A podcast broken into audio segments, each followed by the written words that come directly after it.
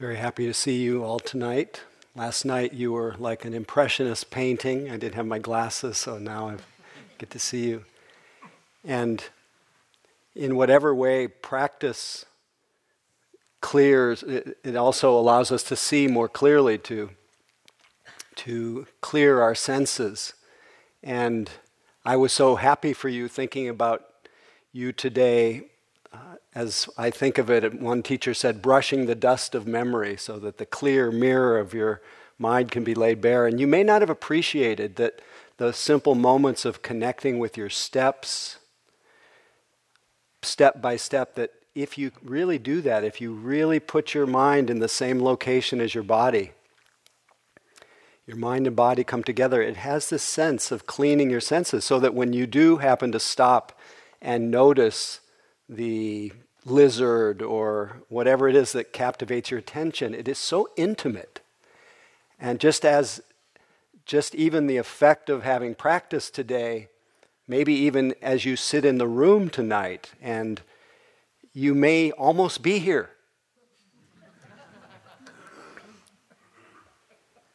Isn't it amazing that we're almost here? Yet we never have left here either? We have never not one of us has ever really left the present moment. Our life is a continual unfolding of now, yet our imagination, it's such an amazing thing. Our imagination creates this idea called future. And then we somehow incarnate in it and start dreaming. And the same with the past. And, if it, and then if the, our body tightens up, it, it always tightens up when we live too much in time, in thoughts of time, because our well being is associated with what happens next.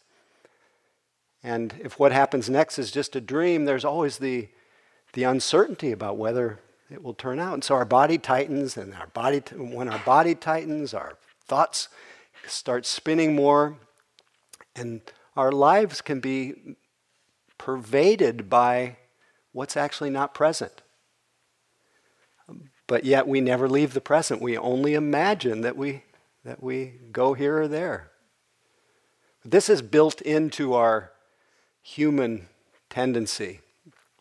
I don't know how many of you are, have been exposed to the, the Scientific American study where they gave 2,000 people beepers and beeped them 250,000 times. And they were they were asked to describe what was in your mind at the moment that you were beeped. And it was 46.9% of the time they were daydreaming. Or no, 46.9% of the time they were present. The rest of the time they were daydreaming. And so when I say you're almost here, course you've never left here, but we've just been caught in our imagination. And when you do brush the dust of memory, you do arrive here, and you actually know you're here with what the Buddha called sampajanya, clear comprehension. Maybe already you can experience or have experienced, just even in the course of the day, as difficult as the first day is. Perhaps you've experienced that the present the actual reality, not imaginary reality, but what you're actually experiencing through your senses, that it maybe has become a little more compelling and interesting. And maybe, I don't know if this is true for you, maybe your desire to be somewhere else has diminished a little bit. This is what happened to the Buddha. This is what happens to anybody that practices long enough is they begin to find this amazing uh, capacity for well being. And when I think of well being, I also think of enoughness, sufficiency, where a moment that you're actually experiencing is enough. That a moment that you're actually walking is not designed to make you a better walker. It's not designed to get you someplace. But the benefit of it is evident in the actual doing of it. And in a sense, this is this, um, this process of, of bringing alive what's always already here is what happened to the Buddha. He didn't, he didn't add a thing to his nature. Even though we do a lot of cultivation, it's all in the service of being able to see with clear perception what's always already here. And what he discovered was this, as it's described in the Tibetan tradition, this natural great peace and ease. That is our natural state. Easy to miss. Notice what happens now. After your last memory has passed and before the next one comes, and you're just here, not looking ahead, not looking back. the dust is cleared for a moment. What's the state of mind that is present without creating anything?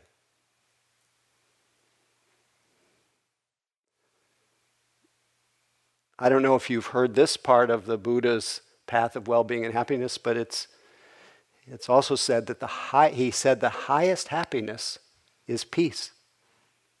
How far do we have to travel to find that? Where do you have to go? Of course, nowhere. And like I said, ultimately, we've never gone anywhere. We've just missed what's always already here. And even people, devas, all kinds of beings came to the Buddha and says, well, can you get to the end of the, the cycle of suffering, the cycle of, can you get to the end of the world by going? And the Buddha said, no, you can't get to the end of the, the cycles of, of uh, suffering, the end of the world, the end of the cosmos by going. He says, only those who get to the end of the cosmos or the end of the world or the end of the cycles of suffering become liberated, become free. But then he didn't, he didn't stop there. He said, Within this fathom long body lies the world. The world of, of the cycles of existence, greed, hatred, ignorance, everything that we go through. Within this fathom long body, with its senses and its perception, lies the cause of the world, what keeps us spinning this world out in our minds, in our imaginations, keeps us going.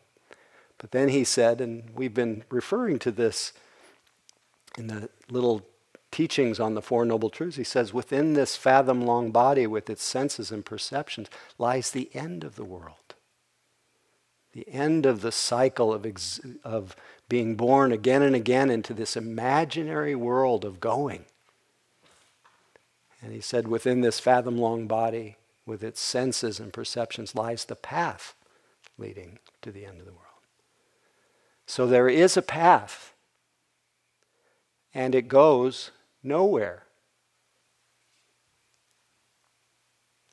As the famous Japanese monk, poet Ryokan says, Buddha, awake. Buddha is your own mind. Buddha is your mind. And the way goes nowhere. Don't look for anything but this. If you point your cart north when you want to go south, how will you ever arrive?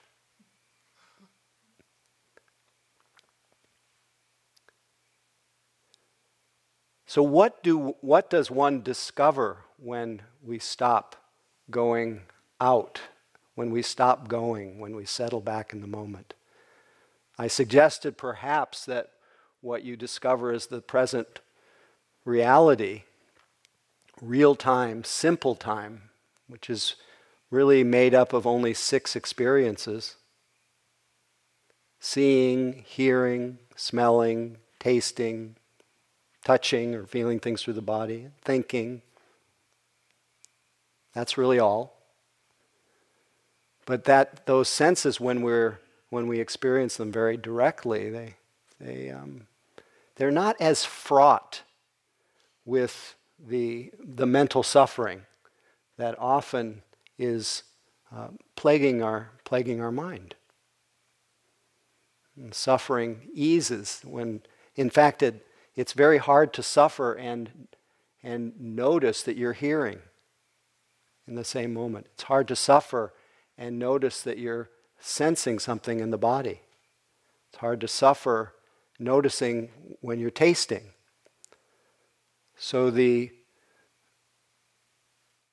the organizing, the, the gathering our attention to the simple reality of the present moment is a, is a very uh, testable, very reliable uh, means of, of easing our distress. Maybe had a little taste. Maybe I, I'm jumping the gun because the first day is often a hell realm. It's really hard. And I wanted to, I almost wanted to thank you so much for your practice today because in this, in this mad world that gets created by our minds, that does seem to get be so disembodied, so disconnected, so, so much lacking of heartfulness in many cases, that our, our nervous systems go into overload. And our world so desperately needs people who have regulated nervous systems, examples of peace. And hopefully, when, as you embrace the, the, and feel the benefits of the life of the present moment, if you stay here long enough, your body and mind will calm. And then you, just by your very presence, you will be throwing a lifeline to every, every other person who's mentally ill in this world. And I use that word very loosely because we're all mentally ill. In fact, one of our means of ending our mental, our own version of mental illness is just stopping. Because once you stop, of course, and maybe you saw this today, I always think of the words of Bhante Gunaratana, where he says, somewhere in the process of meditation, you will come to the realization that you're completely crazy. Your mind is a shrieking madhouse on wheels barreling down a hill, utterly out of control and hopeless. says, No problem. You're no worse than you were yesterday. it's always been this way, you just didn't notice. But we're dramatically changing our relationship to this crazy mind. Instead of acting from the craziness in our mind, we're slowing down waking up to it, relating to it. And relating to our crazy mind creates a space of, of freedom, a, a, a space of choice, a, a space of, of, um, of compassion to see how unbidden, unbidden the flywheel of thoughts and feelings and how relentless the experience of of all of our senses is. All of our senses are. I was thinking today, James gave that beautiful instruction that, that I also feel very passionate about that, that moment that you wake up to where you are. When your mind has been absorbed in, in thoughts, you know, the, it happens, of course, thoughts arise, and when mindfulness rises up to notice the thinking mind, it's no problem. A thought's just another sense experience to be noticed. But when that thought goes unnoticed, it starts spreading out into, a, into ordinary thinking, and we fall into what, what some call the chain of delusion. We get lost in thought. And then we wake up and we notice, oh, no longer thinking. And then he said the tendency is to judge that. And of course, any judgment creates tension, and tension tends to generate more thinking. And pretty soon, our body is more tense. And once our body is more tense, it's like a tube of toothpaste, out comes more thinking. And it, and it just happens, it's a cycle.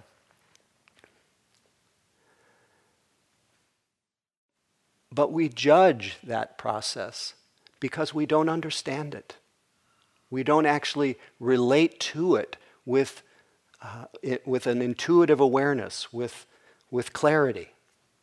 And so much of our suffering in our mind, much of our, even our self judgment, comes from the view that there is a little agent in there that's making those thoughts happen. It's that tendency to personalize those thoughts. But once we're relating to the thinking mind, we see I'm sitting here, I have a little more awareness, and without any prompting, completely unbidden, that flywheel of thinking just happens. If we see that with a little more clarity, we see that, that those thoughts are their own thinkers. There's no one to blame for the thinking mind thinking. And the more you just see how the thoughts think themselves, how they just pop up and fade away. Sometimes mindfulness rises up to notice them, sometimes it, it doesn't. And when it doesn't, wander a long time in an imaginary world. But the more you see that the thoughts think themselves, it becomes absurd to judge them. And then the natural response to the effect that so many thoughts have on our consciousness because they're so conditioned is to say, wow, that's hard. And, I, and they, they come with a strong feeling connected to them. There's so much that, that's, that I, I, wish I, could, I wish it could stop, but it, it's just coming. So rather than judgment, it becomes a cause of, of self compassion. But all this comes from stopping. And wisdom comes from stopping and seeing clearly. So I want to talk about the wisdom part of practice tonight. Of course, the wi- whoops, oh, that was good. The wisdom part is is completely interwoven. Don't tell me you have towels here. The wisdom part is very interwoven with the with love. They're, they're inseparable but i'd like to highlight a little bit the wisdom part. So as james mentioned last night thank you so much. The buddha was called sukhiya or the happy one And he also described today that the happiness is not necessarily the happiness of a good mood. Although good moods are wonderful and whatever brings gladness to our hearts is, a, is, a, um, is, is onward leading, is helpful in our life. But the Buddha was very specific and very clear about what he meant by happiness. And of course, what his description of happiness was, was born of his own direct experience. It wasn't a, a theory he adopted. It wasn't just a, a point of view. It wasn't a religion. It was something that was born of a direct experience. The wisdom that, that flowed through his consciousness, the intuitive understanding came from uh, a face to face, a direct encounter with how life is.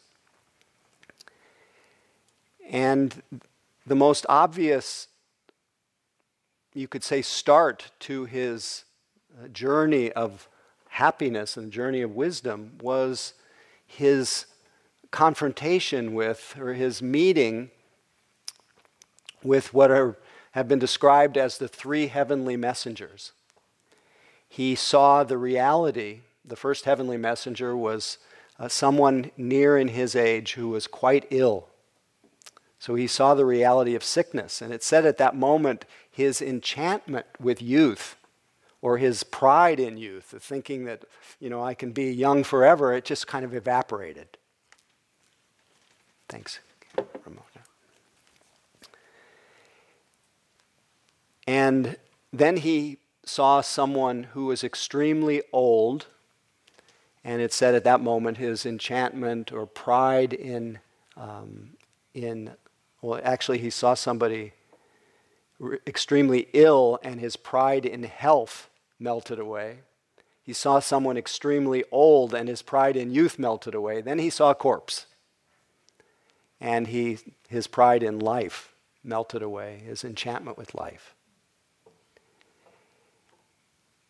And I, I think it, we have to shout it from the hilltops because our capacity for self deception is so strong that we do not want to acknowledge the reality of sickness, aging, and dying.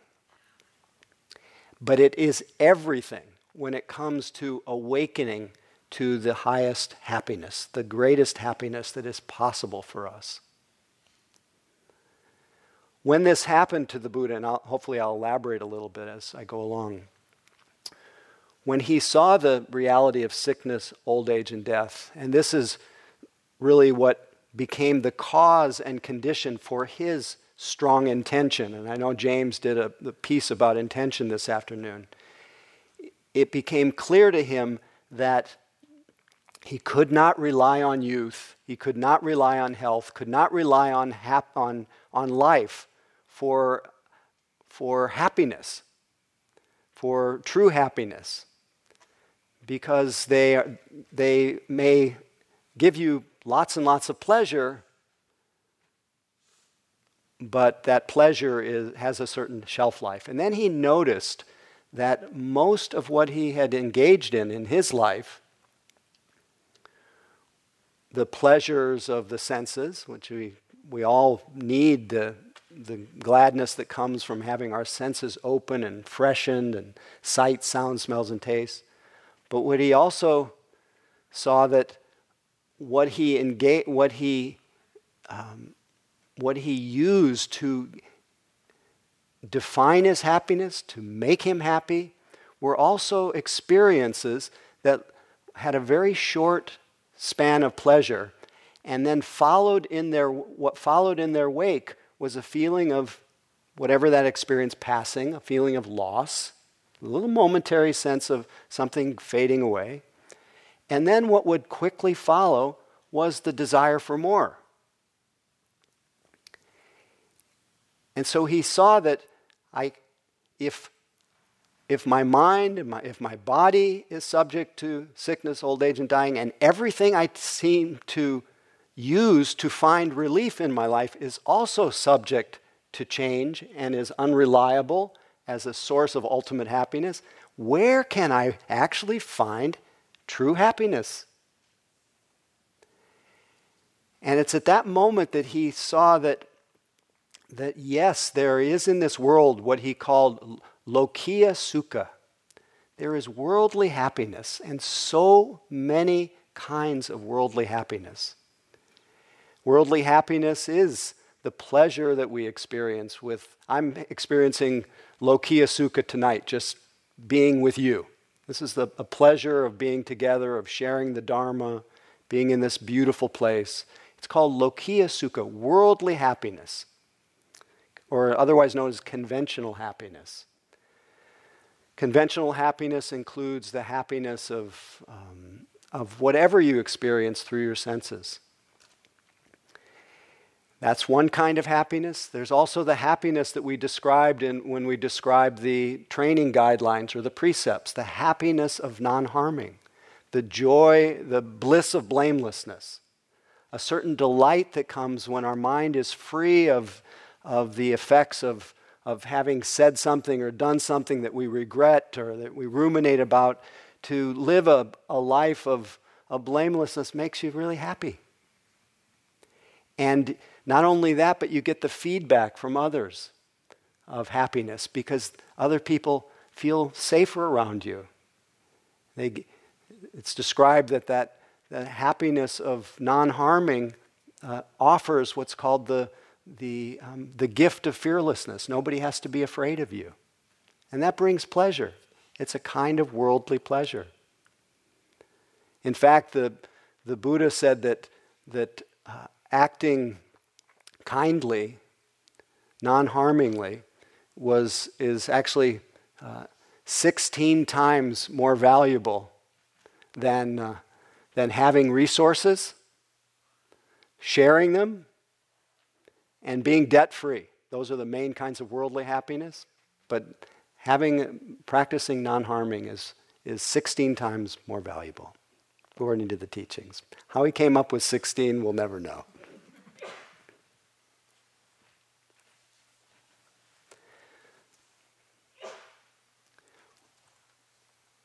Having the, the joy, the happiness of non harming is what the Buddha described as what makes it possible to, uh, to be available to all the variety of sense experiences that we have, to have our senses clear enough to, to enjoy sights and sounds and smells and tastes.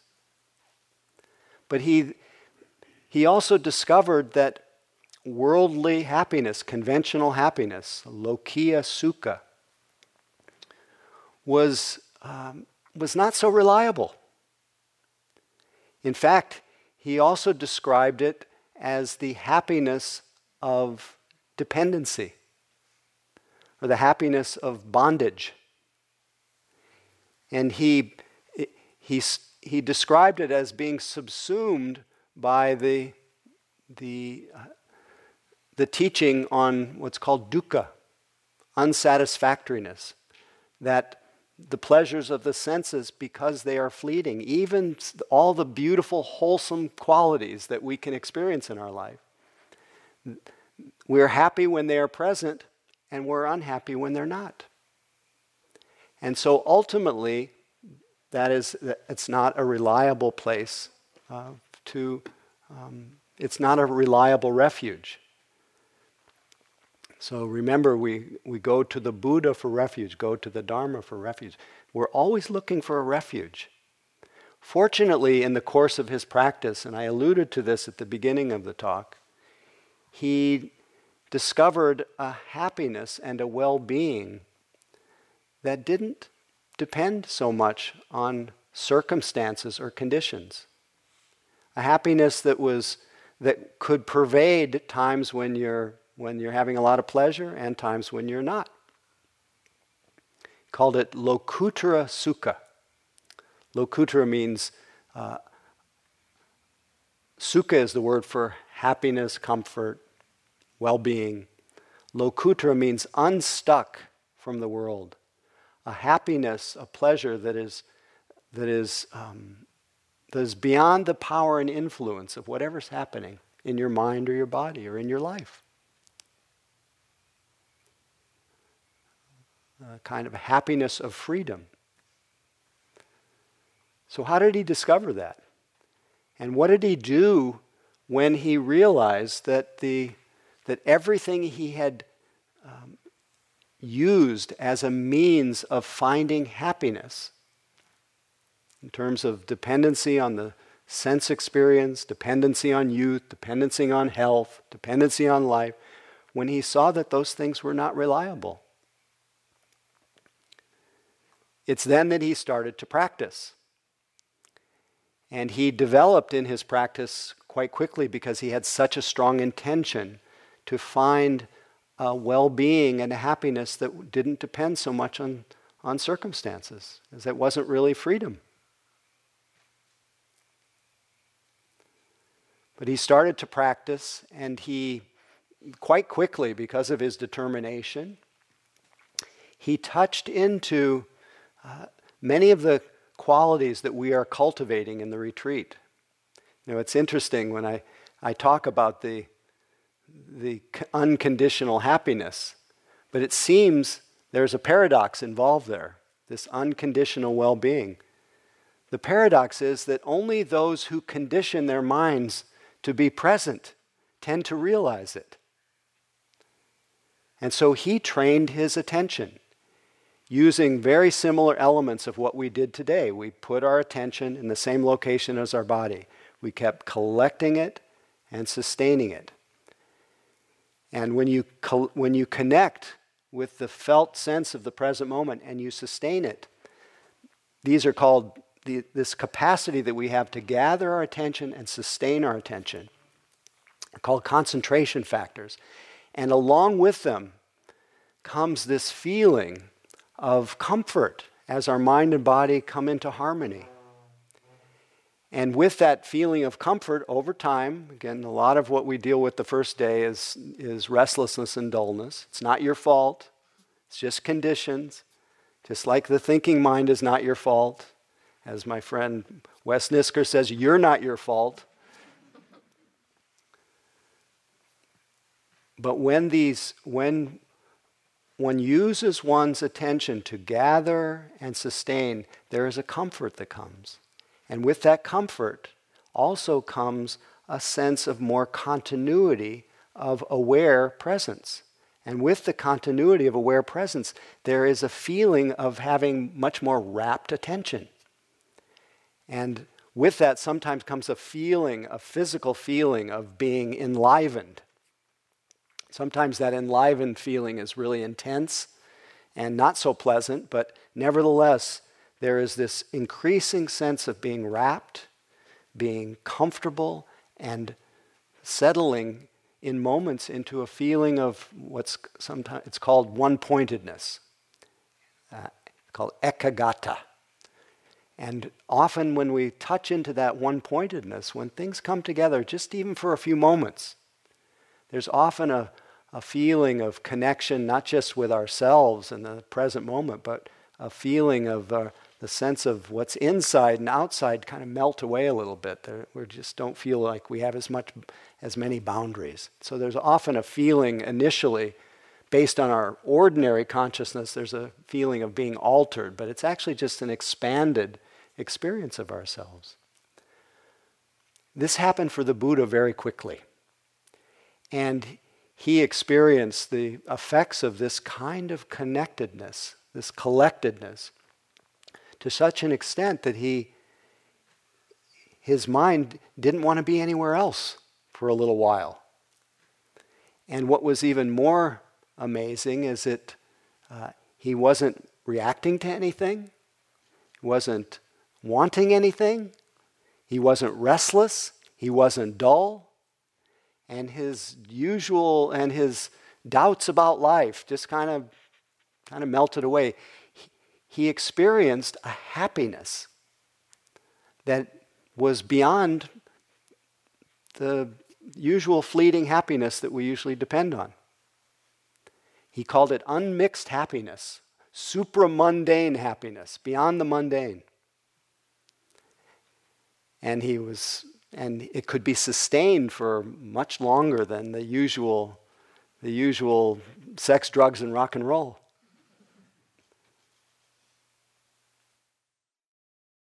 And there was such joy. It's sometimes described as the joy of concentration. And he then noticed something that, that he noticed that it was really inspiring to touch into that sense of unification of the mind and body. Really inspiring. But then he noticed something that's really key to our uh, discovery of true happiness. He noticed that that experience that he was having still depended on conditions being a certain way.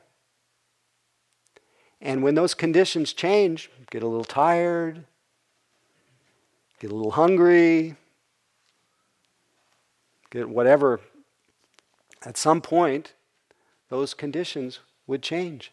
So he saw that even the most rarefied state of mind, such a beautiful, happy state, although it was so gladdening, so inspiring, he called it a springboard to nirvana. He saw eventually it was still subsumed by the same unreliability, marked by dukkha, unsatisfactoriness. And if one, he then described in his teachings, if you, if you really pursue that as your, if you make yourself just, if you devote yourself to that for your happiness, uh, you'll be unhappy. Well, of course, you'll be happy when your mind is collected, and you'll be unhappy when it's not. And that's not true happiness. And that was the extent of what, what crossed his path in his life up to this point is the what was being taught was this the happiness of a well concentrated mind but he knew that wasn't real that wasn't the the highest happiness really helpful really gladdening uh, really soothing quieting calming but not a place to stop. And when he saw that that was unreliable, he, he said, This, is, uh, this isn't the real deal. So then he tried to do ascetic practices, as you probably, most of you have probably heard the story. Tried to do ascetic practices, try to transcend his body by not eating. And it said that he got so skinny that he could touch his spine. You know, he could push on his belly button and touch his spine. He got so skinny and he turned green or something from eating nettles and and it just made him sick, tired, and cranky, and uh, not free. But then he remembered a, a time when he was, he was a, a young boy and he was well fed, enjoying the senses, uh, but comfortable. And he saw that to actually awaken, one has to have some measure of comfort. So we have to have our hearts gladdened. We have to have our senses satisfied. It's, you cannot deny the pleasures of this world. But we have to bring wisdom to the pleasures of this world. As Suzuki Roshi said, renunciation is not giving up the things of this world, but in understanding that they go away, that they fade away, that they're not reliable. But he remembered that time when he was comfortable, and he said, You got to be comfortable. And it's at that moment that he realized what's described as the middle way if you go to the extreme of asceticism or self denial, makes you tight. Go to the extreme of sensual indulgence, you can't find uh, relief that way either. You just keep spinning on that endless uh, wheel of going, going, going, going, obsessed by what's next. There's no rest. So at this point, there was no one to help him, and he sat down and did what we're doing here. Again, he, he collected himself. He used a lot of the qualities that he developed as he was training his attention. And he, he then st- he steadied everything again and felt that aliveness, but he didn't let the pleasure of it seduce him anymore. He didn't, he didn't really get too caught up in the pleasure of concentration. Instead, he just used his attention mixed it with attention, the strength and power of mind, and the intention to find a reliable refuge. And he started to pay attention, moment by moment, moving through the same foundations of mindfulness that we will move through on this retreat. Today it was primarily mindfulness of the body, through the experience, the body's experience of its own breath putting the attention in that same location. But then he studied the, the states of the heart and mind, moods, emotions. He studied thoughts and images, studied the different, different uh, qualities of mind, which qualities of mind seem to be enlivening and enhancing, and which qualities tend to just make us really uncomfortable and miserable. And wisdom started to grow. But more importantly, the more he paid attention to the flow of his experience, not going anywhere. The brighter and the brighter his mind became until it was as though his mind, his own mind, his attention was shining in its clarity. And there began, began a feeling of note of there was a recognition that things were coming and going, like I was describing the thoughts before. You, and you saw this for yourself today, how the thoughts just come and they go. And the sensations come and go. The pain comes and the pain fades. And the more he saw that everything was marked by coming and going. Everything was dying from the moment it was born. His mind just stopped grabbing so much, stopped pulling for more, stopped pushing things away, and started to enjoy a well being and happiness that didn't seem to be dependent on what came into his mind. And he fell into this, what's described as the joy of equanimity. And he experienced a taste of that um, sukha, that unconditional happiness that doesn't seem to be, it's seem to be uh, unaffected by all of the experiences that visited. Later on in his teaching, he kind of let out some utterances he said, Luminous is this mind, brightly shining, and it is colored by all the, the defilements that visit, all the tendencies of mind. And this, the, the ordinary person doesn't understand, so there's no cultivation of their mind. They just get carried away in it. But then he said, Luminous is this mind, brightly shining, and it is untouched by these defilements, these states of mind that visit.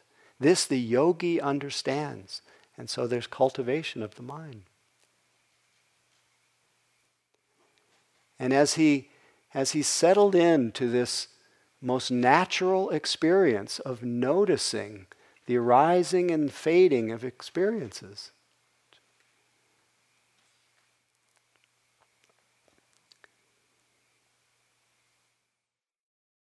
experiencing that joy of equanimity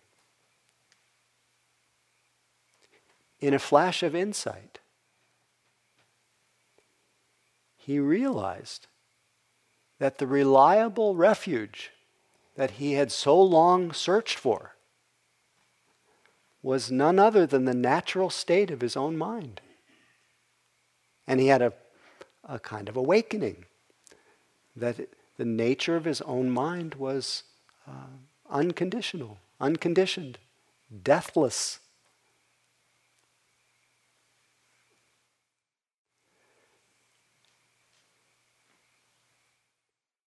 And when he experienced that and he felt the complete cessation of falling away of this tendency to go in search of happiness. And he dwelled in this sense of just natural wakefulness, you could say.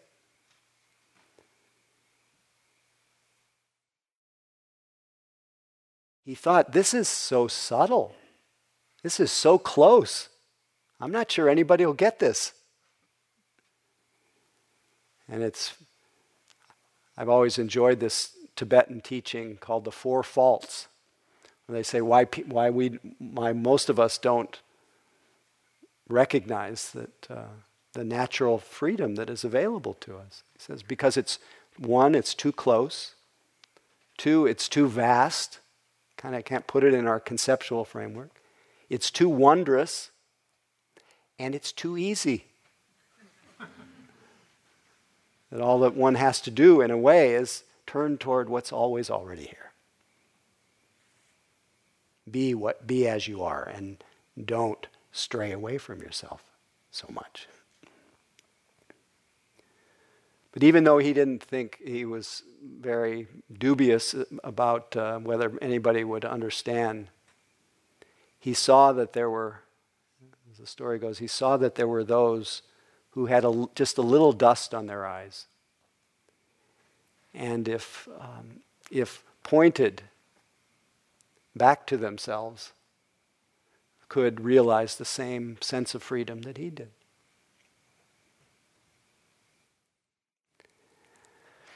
And so then, he, of course, he spent the next 40 years um, encouraging people.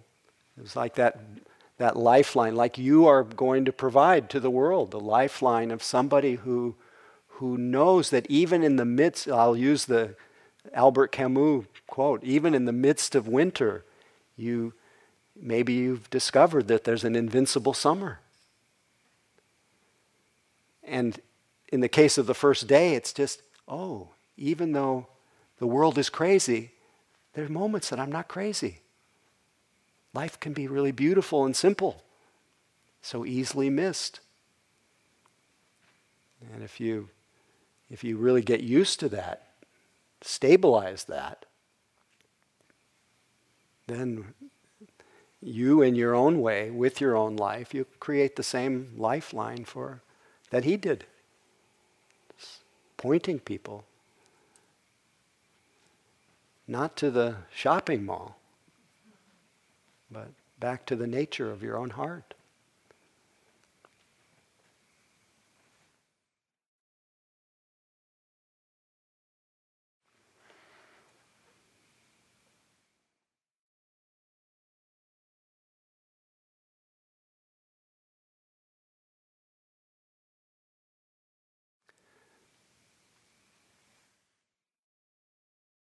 So all the cultivation that we will be doing and the, the, the enhancement of the gladness that we feel when we experience a wholesome state of mind or a, a wholesome act of body, speech, and mind, all of it is in service of this, uh, of the uh, realizing the potential of the of this highest happiness.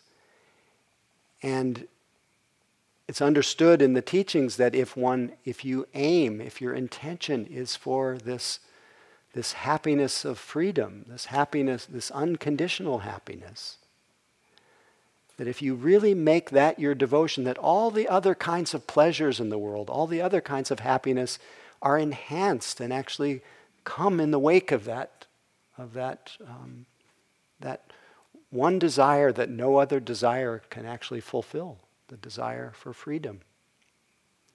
So, the encouragement, of course, is to aim for the highest happiness. May we all realize the highest happiness. May we all um, know it and never be separated from it. So, hopefully, you have a little more sense of the, the Buddha's path of well being and happiness. Of course, it's got 45 years of, of different uh, nuances and subtleties. Um, but the heart of it is realizing the unconditional well being and happiness that is your natural state. So let's just sit for a moment.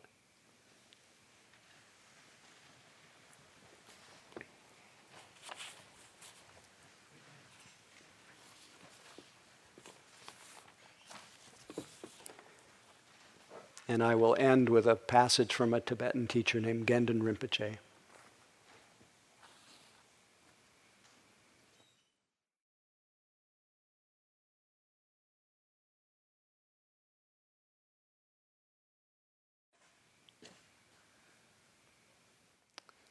Happiness cannot be found through great effort and willpower. But is already present in open relaxation and letting go. Don't strain yourself. There is nothing to do or to undo. Whatever momentarily arises in your body and mind has no real importance at all and has little reality whatsoever. So, why identify with and become attached to it, passing judgment upon it and ourselves? Far better to simply allow the entire game to happen on its own, springing up and falling back like waves, without changing or manipulating anything and notice how everything vanishes and reappears magically again and again, time without end. Only our searching for happiness prevents us from seeing it. It's like a vivid rainbow which you pursue without ever catching, or a dog chasing its own tail. Although peace and happiness do not exist as an actual thing or place, it is always available and accompanies you every instant. Don't believe in the reality of good and bad experiences. They are like today's ephemeral weather, like rainbows in the sky. Wanting to grasp the ungraspable, you exhaust yourself in vain. As soon as you open and relax this tight fist of grasping, infinite space is there. Open, inviting, comfortable. So make use of this spaciousness, this freedom, and natural ease. Don't search any further. Don't go into the tangled jungle looking for the great awakened elephant who's already resting quietly at home in front of your own fireplace. Nothing to do or to undo, nothing to force, nothing to want, and nothing missing. Marvelous. Everything unfolds by itself. Let go, let go, let go.